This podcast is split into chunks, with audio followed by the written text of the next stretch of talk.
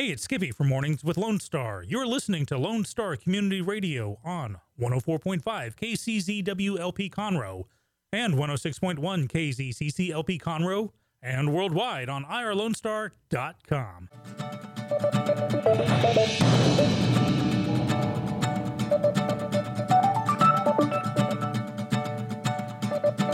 Good morning, ladies and gentlemen, and welcome to this week's edition of the Weekly Business Hour.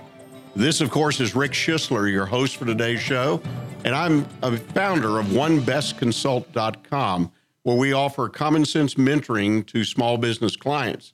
I encourage you to take a minute and visit us at our website, one, that's the number one, bestconsult.com. I also want to thank our show sponsor, AllegreHR.com, and I encourage you to visit their website. That's Allegre, A L E G R E H R. Let's face it, every business that has one or more employees has HR, human resources, if you're not sure what that means. And it's important that you know how to deal with your employees. It's important to know exactly what you can and can't do when you hire people, what you can do while you're working them, what kind of incentives to use. And of course, if it comes a time when you have to terminate somebody, it's obviously very important you do it right. AllegreHR.com, that's where you can get information. These folks are available to you. They're available all over the world, but they serve clients from as few as 510 to 500 to 5,000. A great organization. And we appreciate AllegreHR.com for being our sponsor of the weekly business hour. I want to remind you, as I typically do, that we're on Facebook, and I'd appreciate it if you'd go to Facebook and like us. We have a page, the Weekly Business Hour page.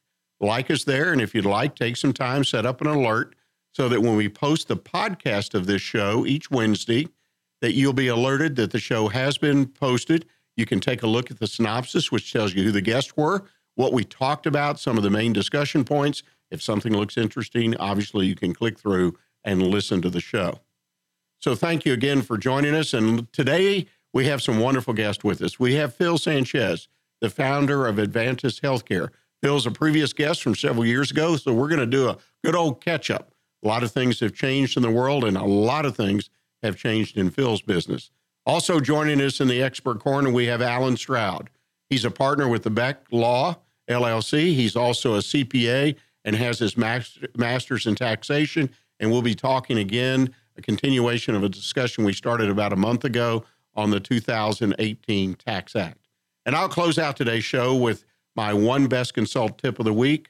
How do I share my business information with my employees? So I encourage you at this point, sit back, grab your pad and pencil, and get ready to take notes as we talk about business right here on the weekly business hour. And let me also remind you at any point during the show or after the show, if you've got a comment, a question, even a question about your own business, please email me, rick at irlonestar.com. Love to get those questions, comments, and I particularly enjoy getting questions about your business. And I will respond and give you my best answer for what's bothering you in your business. Let's have a few quick announcements before we move on. Uh, the chamber here, the Conroe, Lake Conroe Chamber of Commerce, has got a lot of great things coming up. First of all, they want to remind you, and I do too, that we're coming into Small Business Week. That's now through May 5th. And the encouragement there is for people to go out and encourage and do business with their small businesses. You're listening, you're a small business. Be sure you tell people, put a sign in the window, put something on your website, tell them it's Small Business Week, and you are welcoming them, especially this week, to do business with you. Also, don't want to forget that tomorrow, May 1st, Chamber Chat right here on IR Lone Star Community Radio, FM 104, FM 106.1. You can listen to Chamber Chat. They always have a great conversation with business people in the area. And I encourage you to tune in at 11 o'clock tomorrow for Chamber Chat right here on Lone Star Community Radio. And on May 4th, the end of the week, Friday, they have a great uh, opportunity for those in the business world and who want to learn a little bit more about leadership. They have LeaderCast 2018. They're hosting it this year here in Conroe, and I encourage you if you want to learn. They've got some international, national, well-known speakers talking about leadership. You can get tickets. Just go to the website for the uh, for the chamber. It's conroe.org. It's just simply conroe.org. I encourage you to do that and stay up with your education on small business. Well, never forget, opportunities are right there in front of you. All you have to do is get up and seize them. The weekly business hour is where Montgomery County and businesses really throughout the world come to talk about the latest in business news, ideas to improve your business, and to hear from some of our own local business leaders on how they have found success right here in Montgomery County. And remember, you can find a podcast of the show on Wednesday. That'll be Wednesday of this week, May 2nd. It'll be posted, as I mentioned earlier, on Facebook, but it's also on YouTube at the Weekly Business Hour channel. So look for the podcast if you want to re listen to something or you want to pass on some information to someone, send them a link to that podcast. Well, now let's crank up and do the real show, what we showed up today to do. And that's really to talk with Phil Sanchez. As I mentioned, he's the founder of Avantis Healthcare. Phil, welcome to the show. Hey, thank you so much for having me. I really appreciate it. Excited to be back. Well, I'm glad to have you back. You know, I, I took a look at your website, as I do with most of my guests, and I, I was amazed. I mean, your business has exploded. Tell us, just in a general sense, what's going on at Avantis Healthcare? Well, uh, I think when we last spoke, we were in the position of going through kind of a mergers and acquisitions of trying to diversify our healthcare portfolio by just creating or building or buying new facilities, outpatient facilities for uh, patients. And so, inevitably, from that perspective, we had a great opportunity to to get engaged with some uh, partners that allowed us to expand on that from the diagnostic side, from imaging to getting into more expansions on our pharmaceutical side by acquiring some pharmacies. And so, again, our whole position in the healthcare portfolio of our business was to essentially create a full circle of outpatient services that physicians could utilize and integrate in their practice to essentially take care of their patients. And so from that philosophy of us to try to expand upon that allowed us for this potential, this real big growth spurt that we had, which has been a, a I think a, a wonderful ability that we had regarding our philosophy of putting patients first. And so with our initial business having that same philosophy of the structure of having patients be first, it allowed us to expand upon that same thing with everything else that we're doing. And so from that standpoint alone, it has been just extremely exciting for us to continually grow and still look for more opportunities and so that's what we're doing right now. Now, let's just kind of back up a little bit because when I went to your website and in this patient first thing, I mean, right now there's tremendous turmoil, if you will, and change in the healthcare industry. But as a layman, a user of services, but someone who's not in the industry, eh, it's kind of confusing all the things that are going on. Basically, you've gone to the physician practices or physician groups and you're providing a lot of ancillary services. Is that correct? Correct, exactly. And so we look at the physicians uh, as small business owners, essentially. So our objective at the end of the day, as working with small business owners, is to try to diversify their positioning and try to increase these revenue cycles that they could, in, you know, put throughout their practice. And again, with that mindset of us thinking that we have two customers, essentially, we have the patient and we have the physician. Our our goal now is to take care of both. And so having this, you know, expansion of services to be able to integrate has allowed us to really help them achieve their definition of success? Well, you know, one thing that's interesting to me as a patient, a lot of times I would go see a doctor, and if I needed any kind of test, x ray or whatever it might be, I was sent somewhere else, an unaffiliated, unrelated, maybe in a different part of town. Uh, it was very cumbersome. And then always the concern about my health insurance, whether it was the right. How have you helped solve or improve that situation? Well, I think it's you know, going back to what you said initially, with there's so much changes in healthcare and everything going on, because there is a lot of volatility in the industry of healthcare uh, in itself. And so our goal is to kind of always stay ahead of the curve of understanding what's going on as far as with the insurances, how to really help out the patient, and again navigate this complexity of healthcare in general. I mean, the big issue right now is we have you know almost four trillion dollars a year in spending in healthcare. That is, you know, third. What is that? I almost 18% of the GDP. That's 33% of the federal budget goes into healthcare. So again, even patients with the complexity of understanding, you know, where these expenses come from and all this, you know, turmoil in it, our objective is to help them really navigate through that and allow them to understand the full spectrum of, you know, what their billing is, what insurances we take, et cetera. So going again that patient education, not only by providing an outpatient service, but also educating and helping a patient become more informed, allows them to really select what service is best for them. And not every not every patient is a perfect fit for our outpatient services, but at least they're informed now so they can understand should we utilize this pharmacy, should we go to this imaging center, should we go to, you know, this outpatient surgical center or whatever it may be. again, I think a more informed patient allows them to have a better, let's say, you know, customer service aspect of their actual healthcare.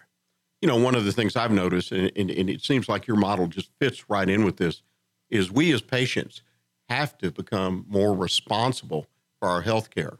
It's not like somebody just putting us down on a list and telling us where to go. And your kind of model gives me options, gives me information, is what I'm hearing, so that I can assume that responsibility with some degree of control. No, absolutely. I mean, with any population that is, you know, utilizing, obviously everyone uses healthcare at some, you know, form. And so at the end of the day, when you look at it and you break it down to take out some of the accountability that you're mentioning, it's very important. I mean, right now in any population area, only 25 to 30% is actually controlled by medicine. The other 70% or so is socially and environmentally, you know, attributed to their health. So again, patients' accountability to be cognizant of what they're doing in their lifestyle is really what dictates the actual, you know, their health. And so at that point, it puts us in a position to really help the patient also understand what they can do, you know, with their own selves to take some of that accountability, which will help out for a better healthcare experience too as well. Well, it sounds like you guys are on a great track. Believe it or not, we're at the end of our first session wow. here this morning. it just whizzes by, but I, I particularly appreciate your education and learning about your business. Ladies and gentlemen, we're going to take a short break. and we come back, we're going to continue talking to Phil about how he has managed this growth, this tremendous growth. It's always a challenge when you grow, particularly fitting different pieces together, and some of the other challenges that he has faced in his business. So please stay with us, and we'll be right back with you.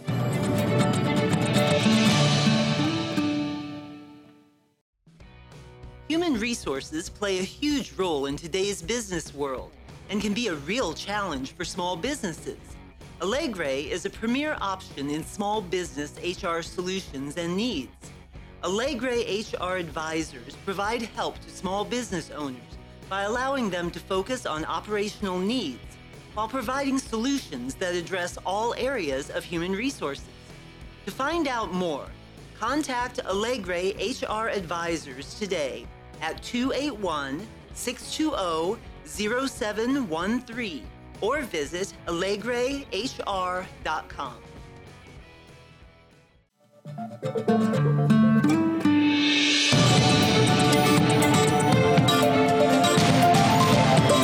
You are listening to the weekly business hour. And again, this is Rick Schisler, your host for the show. And we're here having a conversation with Phil Sanchez, the founder of Avantis Healthcare. Bill, when we left uh, for that break, we were talking about some of the reasons that your company does what it does and the model that you're pursuing, which my comment is that sounds like you're absolutely headed in the right direction. But this massive, as you said, $4 trillion industry you're trying to, uh, to kind of be involved in and, and participate in and hopefully be profitable in, you've, as you said early on, you've, you're building, you're growing, you're acquiring you got a lot of balls in the air, a lot of pieces on the move. How do you make that happen every day? I think it's by writing it out actually. So I have a goal board that I put out there that actually I can see something tangible to achieve. And so for me, I think that's one big thing that I've always kind of instilled is writing out exactly what I want to achieve and then breaking it into a point that actually is realistic a lot of people will take on you know the whole mountain when instead they could just climb a little bit at a time and so i've put myself in a position to think that way through and really put myself in a way that i can have um, attainable results and so that's been the mindset from our, our business from at Avantis Healthcare. And I think that's what's even made us more exciting than ever right now is because believe it or not, you know, kind of getting into this segue about the business aspect, you know, we've changed our uh, company, actually, believe it or not, from Avantis Healthcare to Avantis.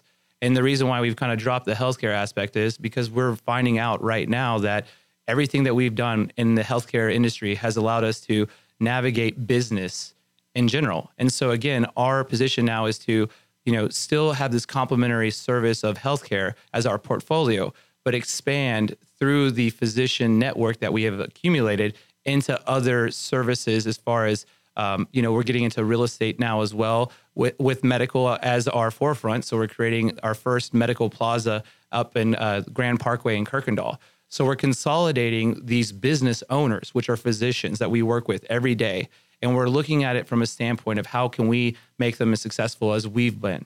And so that is what we're taking into the future. And it will always be driven by our backbone, which is healthcare.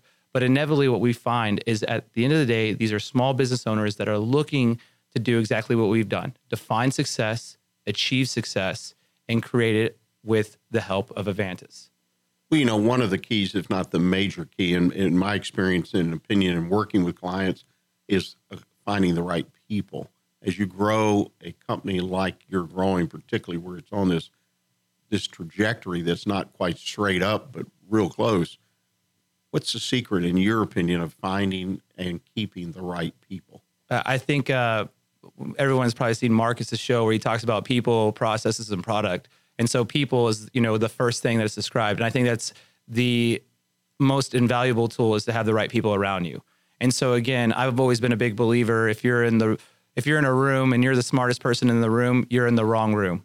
So you want to position yourself around people that can help motivate yourself to continually go after whatever that definition of success is, whether it's monetarily or you're trying to create a legacy or you're trying to build something. Whatever that is, get people around and you have to change the the people that you have. I mean, you've got to find good talent. You, you know, you're referring to an HR company earlier. I think that's always imperative that you have great HR benefits and things of that nature too.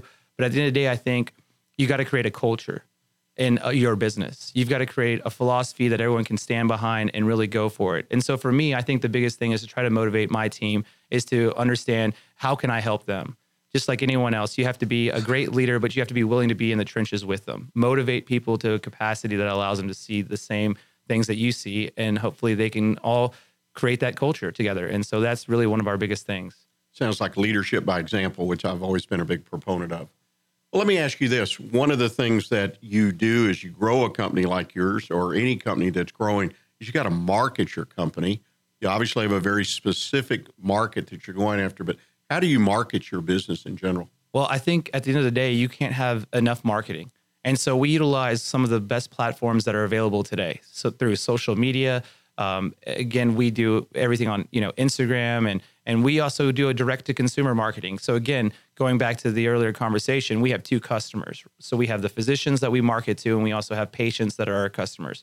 So we have to do a good job of being able to facilitate both. So it's a unique environment because we have again two separate customers that we're targeting. But we believe in just you know going into a position utilizing social media, direct to consumer marketing, letting patients and physicians know by literally going into their clinics or going into them and engaging them in an opportunity to understand what we do. And again, since we're such a uh, you know, getting in a position of a bigger company, that sell sometimes can be a little bit challenging because we do so much. So we kind of keep that same mentality, even though we're big business. We like to keep that, you know, KISS mentality, keep it simple, stupid. So we'll engage them on something that is, you know, relevant to what they're doing in their practice setting, and then kind of allow us to build that relationship. Because ultimately, that's what I think it's more telling than selling we want to educate the patient, we want to educate the physician of what we do, and then allow them to understand that what we want is a relationship. We want to build that with you, make you more successful, and in the long term, we will all be successful together. Well, let me ask you this now. I would imagine I've never had, well, I've had a little bit of experience in marketing to physicians, uh, but there's they're the owners, I assume, that you're really marketing to. They're very busy people, hard to get to see. Uh, how do you market or how do you get through to the owner slash physician? I think you have to have a sense of tenacity. And again, you have to understand that it is a very complex environment. There's a multitude of compliances that we have to follow to ensure that we're doing everything appropriately. And so, again, we just have to have that realistic expectation. So, not only is it myself and my team, but you know, writing out those goals, knowing what we can achieve, how we can achieve it, and do it that way, and set realistic expectations. And so, we we know you know Rome wasn't built in a day. So again, as long as we keep with it and keep as the train is going by, keep you know keep, keep moving forward with everything and and understanding that we are uh, all on the same path and we want to get to that same journey. Well, it makes a lot of sense to me. Well, let me ask you this. Now, you're you're marketing your product to me. Do a little hypothetical. Sure. The physician you talk about the tenacity and and and keep moving like that slow moving train, never stopping. um, why would I buy your services, say, over a competitor? Why would I become interested and say, hey, this is the way I want to go? Because of our philosophy of putting the patient first. So again, we want to utilize our services as a a, a, way to treat the patient as a you know a person as as we would know their first and last name we want to engage them because we we still look at us as a very small company Um, so we again we believe we kind of have almost a boutique of services, whereas we want to treat the patient as you know any as as the a VIP, a very important patient. Whereas you go into other systems, they become a number. They get lost in just the kind of the whole you know shuffling around. And again, that's because there's a difference on getting into a, a big system where everything is you know such a it's cost prohibitive and they have to micromanage and that where we look at it as we can still do that same wonderful service, but put them in an environment where we can go above and beyond with the most important thing that we think when engaging a patient initially is that customer service. So we want to treat them very well from the moment they walk in to the moment they leave. We want that experience to be something that is, I mean, honestly memorable. Because I mean, again, you got to think of it. It is healthcare. It is their their life. So at the end of the day, we want to have that compassion whether they're coming in for an MRI or they're getting a, a pharmaceutical drug or they're getting a neurodiagnostic test, we want to ensure that we provide them with the utmost of care. Well, you know, one of the things I think is important too is you as you build this company, uh, and I would tell this to my clients. I felt it was important when I was in business is developing measures uh, or metrics of success for for the business and also for myself. Talk to us about what your metrics are or how you developed them for your business for yourself. No, absolutely. So for us to define, you know, again, our ability to have success is to go on an expansion. So I'm a big believer in like kind of the 10x rule, where it's you know we start at one and then we want to get to 10. How do we get from 10 to 100, et cetera? So what we want to do is basically touch more lives of patients that we engage with. So the more that we can expand with our education to these physicians about what we do, then allows us to work with more patients, which ultimately allows us to touch more lives and help those people that are in need. And so, again, from our position of understanding that if we can continually take our culture, take our philosophy, and expand and get ourselves in a position that we will then have, you know, our goals. Our goals are to continually grow and achieve and diversify. I mean, again, with the volatility of our industry, we have to now look outside the box. We have small business owners who have been taught from, for, I mean, many, many years about this is how we do healthcare, this is how we treat patients they don't have the position or the education that they were given to also understand how to run a small business. And so again, that's where we kind of come in involved and engage those physicians, those small business owners, and say, hey, look, this is how we navigate healthcare, and this is how we navigate the business of healthcare. Let's do it together. Let's work as a team, help your patients, help your business. And so again, with all that, knowing that's our goal, we can really make that achievable. Well, it makes sense to me. Speaking of business now, we and we talked about uh, how the healthcare industry. I used the word turmoil, which might be too negative, but there's lots of challenges. Huge business, four trillion dollars again. What do you see the big challenges, not only to you but to small businesses in the environment we're in, say in 2018, or what we can look forward? What are some of generally the big challenges that y'all are facing that small business in general are facing? I think the biggest challenge for small businesses is to put themselves in a position to make their goals realistic. A lot of people really shoot for the moon and it puts too much pressure on themselves to, to achieve that level of success. If they could understand that at the end of the day, I can do things to my extent and put that in a realistic opportunity, I think then it'll become much more achievable. Um, and again, I, I, I, um, I was guilty of that initially. I wanted you know, to shoot for the stars the first year. And, and that was unrealistic. And it becomes humbling to understand that you have to kind of really position yourself to, to, to have these achievable goals and have them written out and understand I can actually do this if I really work hard. And again, create that environment in yourself. That way you can articulate it to your team, create this culture, create a mindset of I want to improve every day to achieve this level of success and then define success for some, it's monetarily, like we discussed, and some want to create legacies. I would love to do both. And so, again, that's my goal. And so I want to continually achieve that. And again, going back in even to what you talked about the people, you have to have the right people around you that can also believe and, and, and feed that enthusiasm to uh, achieve that level of success. We've got about a minute left, and I want to kind of back up something you and I talked about off air before we came on, and that was about a relationship, uh, the relationship of family and the balance share with us because this is a huge challenge in small business is to achieve that balance. Tell us what you do to achieve the balance that allows you time with your three year old son, your family, and still build a very, very successful business. Uh, that probably goes to one of the most important things in businesses alone is time management. And so again, uh, you know, before we for my first time I was here, you know, we were having a son, and so now he's three years old, and so that is literally my life right now is my son, and to have that balance is just putting things into what is a priority. And it's very difficult for a business owner to identify what is a priority and what isn't, eh, or how to utilize your time in a way that takes care of both those priorities. And so again, I, I look at it as like I have two kids. I have my kid, which is my business, and I also have my son, which is also my kid. And so you really just have to put yourself in a position to manage that time. And again, have have the real the reality of knowing that there are priorities that will supersede other things. But you can still do everything and have fun with it. And that's the biggest thing is I take every day as a new challenge and allow myself to really be there because again, I would love to leave a legacy for him. And as my father was such a great mentor and leader and someone I looked up to, I want that same thing for my son. So I, I realized that, you know, you just got to put yourself in a position to understand that you can't do it all in one day. And so again, that help that's very helpful to keep that mindset.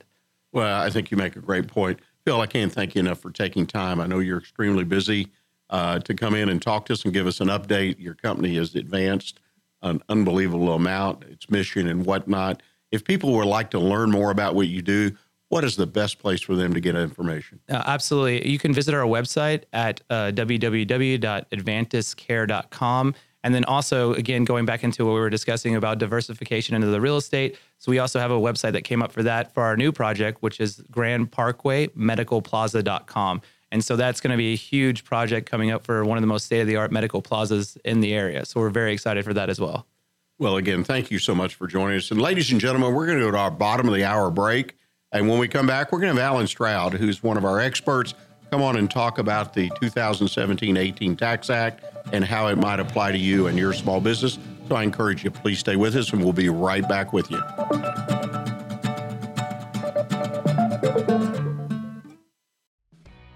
Human resources play a huge role in today's business world and can be a real challenge for small businesses. Allegre is a premier option in small business HR solutions and needs. Allegre HR advisors provide help to small business owners by allowing them to focus on operational needs while providing solutions that address all areas of human resources. To find out more, contact Allegre HR advisors today at 281 620 0713 or visit AllegreHR.com.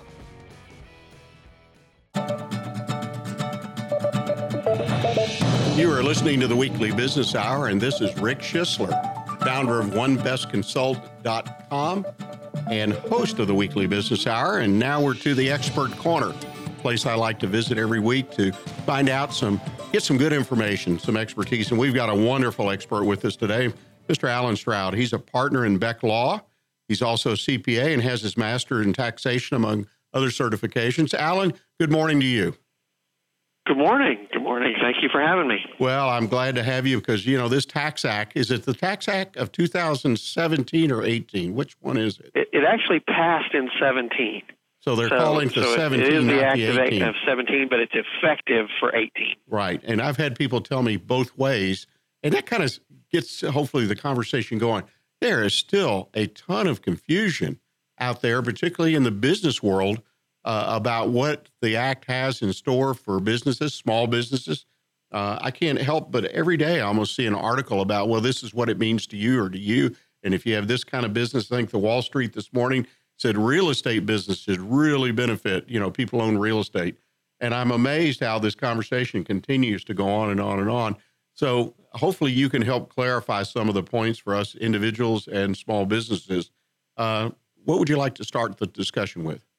Yeah, I was going to say, uh, I was on with you a few weeks ago, and we kind of went through some of the, the business tax changes. I just thought we might start by highlighting those and then moving on to some other items that will affect business owners. Sounds like a plan to me. Um, some of the biggest changes, obviously, for the C corporate income tax, the rate was permanently reduced to a flat 21%. So that was probably one of the biggest changes that was made, and that's for uh, corporate income tax. Now, that's the one of the things we've read about lately. Uh, I don't quite understand if it's being presented to us by the press in a negative light or whatever. But for an example, the large banks, which are always in the financial press, uh, have uh, had savings of two or three billion dollars already. Uh, is that what they're really talking about? The fact that they're paying a much lower flat rate? Absolutely, it is, and and to some extent, some of those bigger companies, banks, and, and multinationals, they also got the benefit of of their income that's offshore. There's a vast reduction in the tax to allow them to bring it back. So so those two things probably combine to make the biggest savings for for large large corporations particularly those that are multinational and have been kind of socking away income offshore because it's too expensive to bring back. They've been just leaving it over there. Well, the incentive here, or one of the incentives of this act, was to allow them to bring it back. And so that's where we're hearing a lot of the news about some of these companies giving bonuses to employees or putting more money in their their U.S. facilities because they're able to bring some of that money that's kind of been trapped offshore back to the U.S. that they can invest here. Well, and I think that's probably one of the more controversial positions too, where the folks that are let's call it anti big corporation, anti big bank, uh, whatever you want to call them, uh, claiming well, why should they get a lower rate? But when you bring billions of dollars back into the economy, I guess, and you sort of touched on it, uh, the hope is that that money will be reinvested, not just put in the in the bank, literally, uh, that it will be that, reinvested. Uh, that is absolutely the goal. Now, you know they've they've tried the the tax cuts a couple of times in the past, and I think what history has kind of shown is maybe they're not so good at predicting how much future income that's going to raise. And so both times in the past that that's happened, um, we, we've actually had a shortfall of revenue and had to have a tax increase bill down the road. So hopefully this time they've got the projections in place that that we won't have to have that similar feature in there. But yeah, it's it's so many factors to consider, and the the variable of the economy is so difficult to predict. But for now, in this environment, the lower tax has already shown uh, pay has increased for the first at a real number for the first time in in years, and so I think we are reaping some benefit of this tax act. Right. It's so hard to take the, the political aspect out of it. And like you say, this, it is. this it economy is. is is not only our economy, world economy, and and for you know every issue, there's 14 different opinions about what may right. or may not happen, and no one and, and will not and will not know for in 10 years, right? Yeah, and, and then in 10 exactly years, the, well, this act isn't the only thing that the only variable. So who's to say in 10 years what really caused what happens in 10 years? That's right. So it's, it's a difficult thing, and you're right. Both both sides use it to their own benefit in the argument, and I try to stay out of the political arena and just say, hey, these are the good things we can do right now. Right, and like you say, it's already having some uh, definitive uh, advantages. Good things are happening. What are some of the other issues out there that you think our listeners would uh, need to know about? Well, one of the big ones is the 179, which is the immediate deduction of depreciable assets. The cap was raised from 500,000 to a million dollars.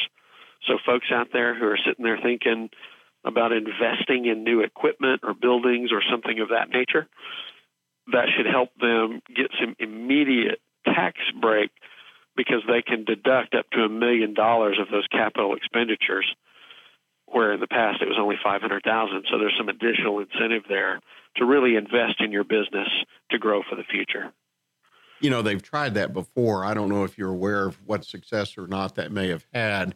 Uh, it seems like if it's a good idea, we need to continue to do it.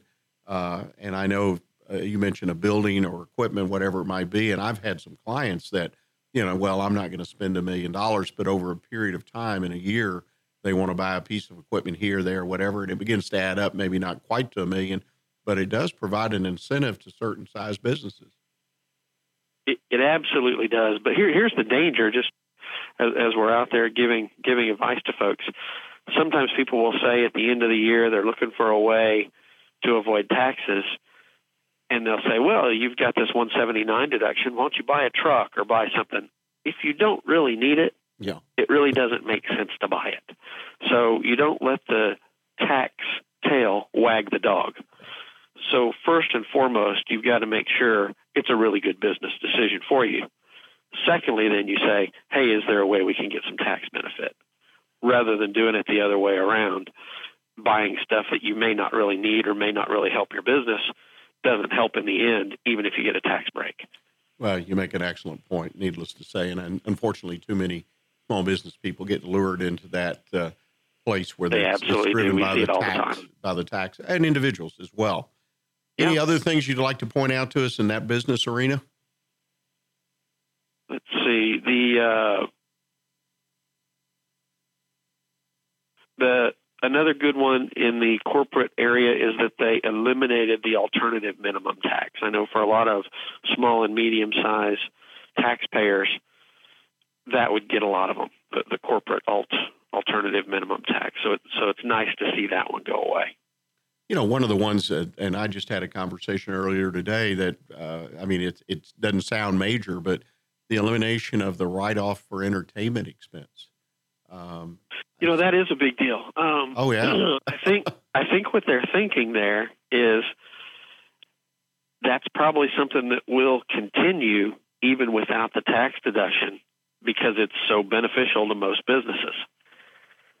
And so that was one of the few what I'll call penalties in, in the law where they're trying to give us tax cuts and, and, and provide incentives to do certain things. That was one that I guess they felt hey, there people are going to continue this activity anyway, even if we don't give them a tax break for it. So let's remove the tax break. Well, I can tell you there's some small businesses, and again, I've had discussions with a half a dozen uh, over the last oh, two or three weeks, and it's become kind of a conversation because of the write-off for restaurant for meals and Uh-huh. discussion that that might be included, but yet they've got to write the regs. But no, it really wasn't supposed to be included. But the entertainment thing, where they buy tickets to uh, to venues, sporting events, and and realizing that was an incentive for some people to say, "Oh, I just get to write it off." Not quite sure what that meant, but they just got to write it off, you know. And Right. and when I say, "Well, I don't think you can't write those off. You need to check with your accountant," uh, and and they seem stunned. Uh, now, so I'm, I'm I think the jury's still out. I think the large corporations, yeah, they'll they'll continue to spend that entertainment money, but it'll be interesting, just personally to me, to see how many of the smaller business people, those say grossing a million, 10 million a year, somewhere in that range, will continue their support, particularly of the high dollar, uh, you know, pro sports and things like that. Well, I think you're right. The season tickets and that type of thing, because those are expensive, and they're going to have to really consider. Boy, if I can't write that off, is it worth it to my business to continue that program? That's an excellent point. Yeah, I think you're going to see that. What other words of wisdom do you have for us today? Well, I, w- I want to take a quick look at some of the personal th- personal items that affect businesses. So it's you know that they're not always unrelated. Uh, one of the things the new act did was take away personal exemptions, so that you no longer have that idea of counting the number of people in your household and getting a deduction for that. What what does that mean for employers? Well, that means it's going to have an impact on payroll and payroll withholding. So if you haven't already, you need to make sure you're, if you use a payroll company, make sure you've got the updated information. Uh, if you're doing your payroll on your own, you need to make sure that you're taking into account that the deductions and the withholding is going to be different this year. And so you got to make sure you're using the right new tables and all that kind of thing. Otherwise, you're not going to be withholding correctly, which will potentially negatively impact your employees who, who are thinking they're going to owe less tax. But if you're not withholding correctly, all of a sudden they may end up owing more. Yeah, that's that's a bad surprise to have as an employer, no doubt about it. Well, Alan, we've got uh, it looks like about oh about a minute left. What other advice would you like to share with us today? Well, the last thing I'd say is is the, the question I get asked a bunch is about the 20% deduction for pass through entities. And again, that's just a tricky one. It's it's a way that someone who's a pass through, they're trying to give you a, a deduction similar to the corporate reduction. But there are certain businesses that are just eliminated based on what type of business they are.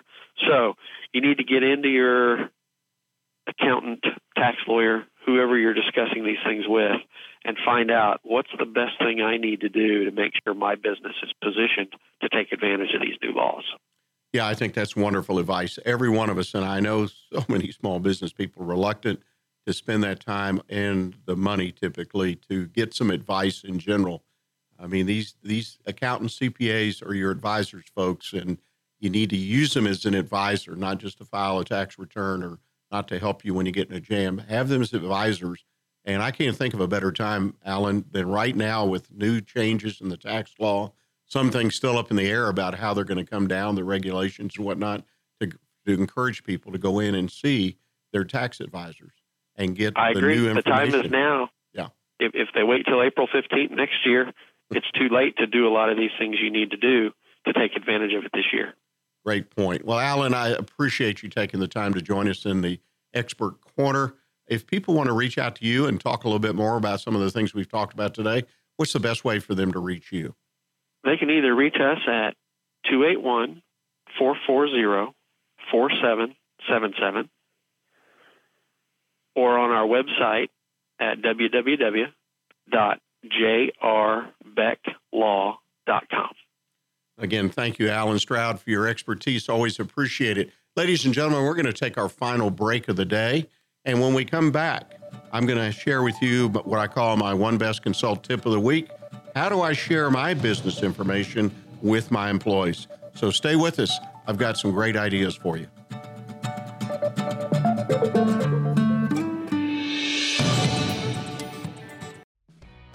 Human resources play a huge role in today's business world and can be a real challenge for small businesses.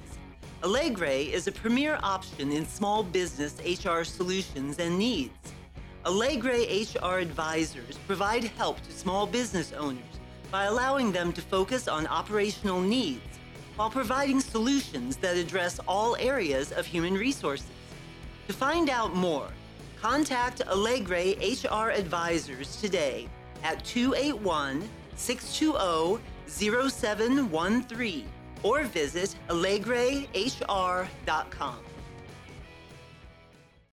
This is Rick Schisler, your show host and also the founder of One Best Consult. That's the number one, Best Consult. Encourage you to visit our website at onebestconsult.com. I want to take a chance again to thank our show sponsor, Allegre HR. That's A L E G R E H R.com. The place I encourage you to visit when you have HR challenges. And let me assure you, every business with employees has challenges. Doesn't necessarily mean they're negative, but if you're going to build a good workforce, you need some outside assistance and consulting. And I can't recommend a better place for you to go in the small business world than allegrehr.com. A reminder to you again, too, if you have a question or want to make a comment about what's going on here, that you can reach us at the station, Rick, R I C K, at irlonestar.com. So please send me your comments, your questions about something that someone said on the air, or even about your business. Got a business issue?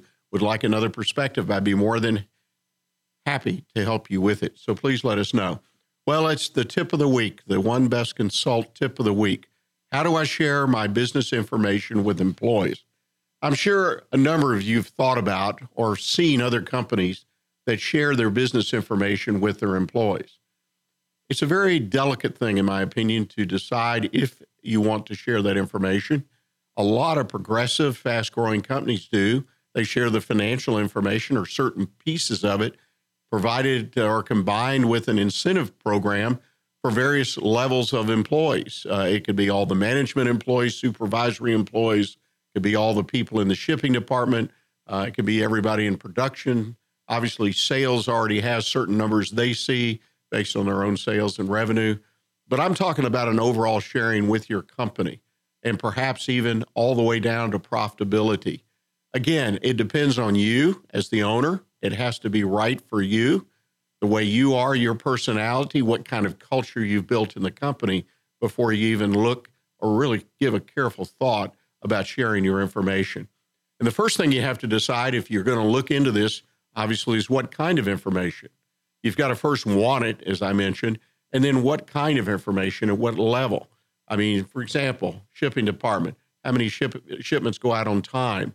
uh, an easy number that can be tracked on how many packages go out on time or how many loads of this, how many deliveries made on time. There's all kinds of numbers.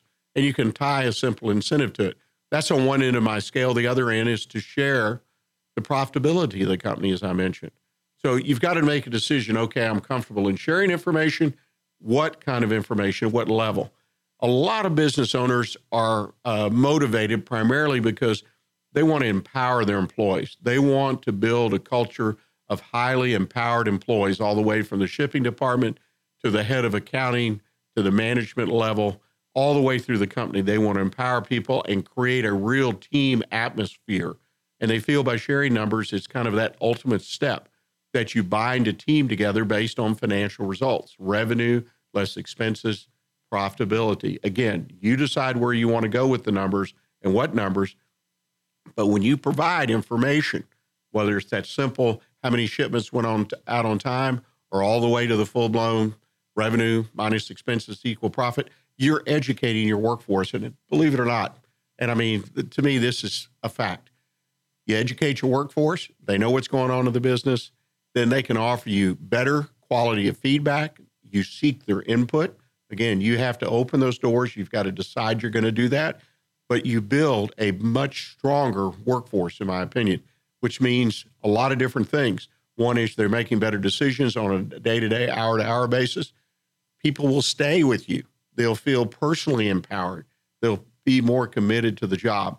The biggest downside, though, I found of providing any kind of financial information to my workforce is immediately upon providing it, it becomes in the public domain. That information goes in the public domain. You say, well, wait a minute we have a confidentiality. But the reality is, I go home and I tell my spouse, my spouse goes to the grocery store. She mentioned it to a neighbor. The information finds its way out. This is not a secret. Uh, it's not intentional. It's not uh, done to harm anybody, but it gets out. And you've got to be prepared to feel comfortable. Comfortable. That's why I'm so big on the individual, the owner of the business feeling comfortable with each step in this process if you decide to move forward to provide or, or share that information, then you've got to say, okay, how, when, what, and where you share that information. And in all cases, you need to build an education process into the plan that you have to do it. Educate your workforce. Just don't think that the fact that you set up a simple program in shipping that they're going to keep track of what's on time and what's not, and they're going to really understand that. Because let's face it, there are a number of elements of all into what goes out on time and what's delivered on time. I mean, there's some things out of our control. You've got to educate those people on what they can control, what might be out of their control. You've got a sense of fairness to build into this. And the only way to do is to educate. I personally recommend when I'm providing this kind of education that I bring someone else. In other words, it's not a supervisor or manager. I allow someone else. Maybe somebody from accounting goes down to shipping, in my example. But you bring someone in that really is well versed and can talk to them and answer their questions who they don't report directly to. I feel that makes the education more effective. Then you've got to decide what format, the information, what numbers you're going to share. I believe in a spoon fed approach where you ramp people up. Now, the shipping example might be easy to ramp up, doesn't take too long, but if you're providing revenue, less expenses, profitability, then you've got to allow time for people to absorb. So maybe you start with revenue and you educate, you let them see those revenue numbers. Then you talk about expenses, and then you see expenses ties to their directly to their operation, what they are, what part of the expenses they are, and so on and so forth. Ultimately, I think the greatest advantage is that employees will see, if done properly, the value in their participation. And again, you end with up with a much stronger workforce and one that's more committed to working for you. I want to thank you for joining us today, and I would encourage you to put on a note on your calendar. Join us again next week, right here, Monday, 11 o'clock at irlonestar.com or FM 106.1, 104.5. And remember, you too can sponsor the weekly business hour. All you got to do, send me an email, rick at irlonestar.com. I'll send you the details. And I encourage you to look for a podcast of today's show. It's the weekly hour business hour page on IR Lone Star Facebook, or our channel on YouTube. Thank you for joining us again. And remember to stay in touch with what's happening in Montgomery County right here on Lone Star Community Radio And until next week, stay engaged and keep your focus on what counts in your business.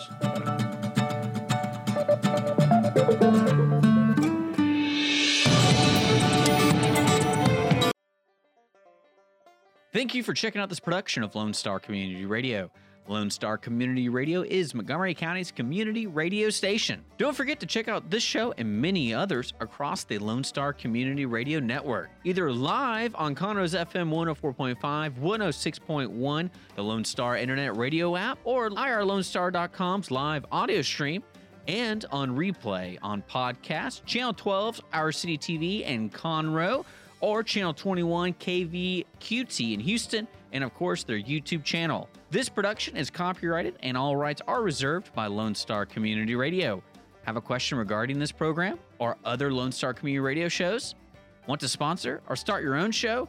Call the station message line at 936 647 3776 or email the station at lscrstudios at gmail.com.